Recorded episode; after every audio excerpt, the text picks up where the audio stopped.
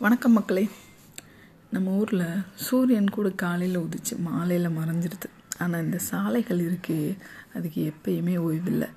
பால்காரன் பேப்பர்காரன்லேருந்து midnight biryani இதில் ஸ்விக்கி ஜொமேட்டோ சகாக்கள் வேறு இருபத்தி நாலு மணி நேரமும் எப்பயுமே ஓய்வில்லை.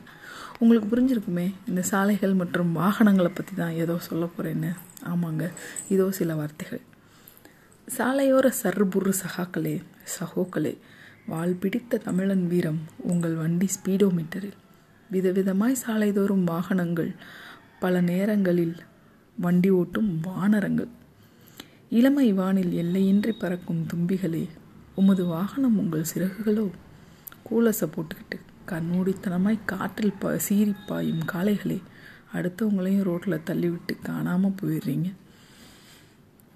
தலைக்கவசமோ பெட்ரோல் டேங்க்குக்கு ஷீட் பெல்ட் ரிமைன் பண்ண ஸ்பெஷலான ஆப்பு வேறு.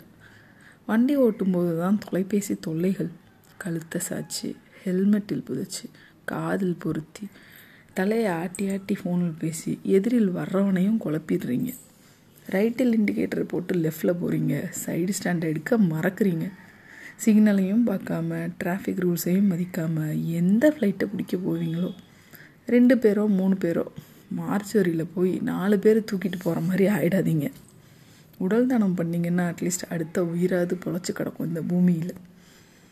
கூன் குருடு செவிடின்று பிறத்தல் அரிதுன்னு அவை பாட்டி சொன்னது. எவ்வளோ உண்மைன்னு ஒரு விபத்தில் அடிபட்டவனுக்கு தான் தெரியும்.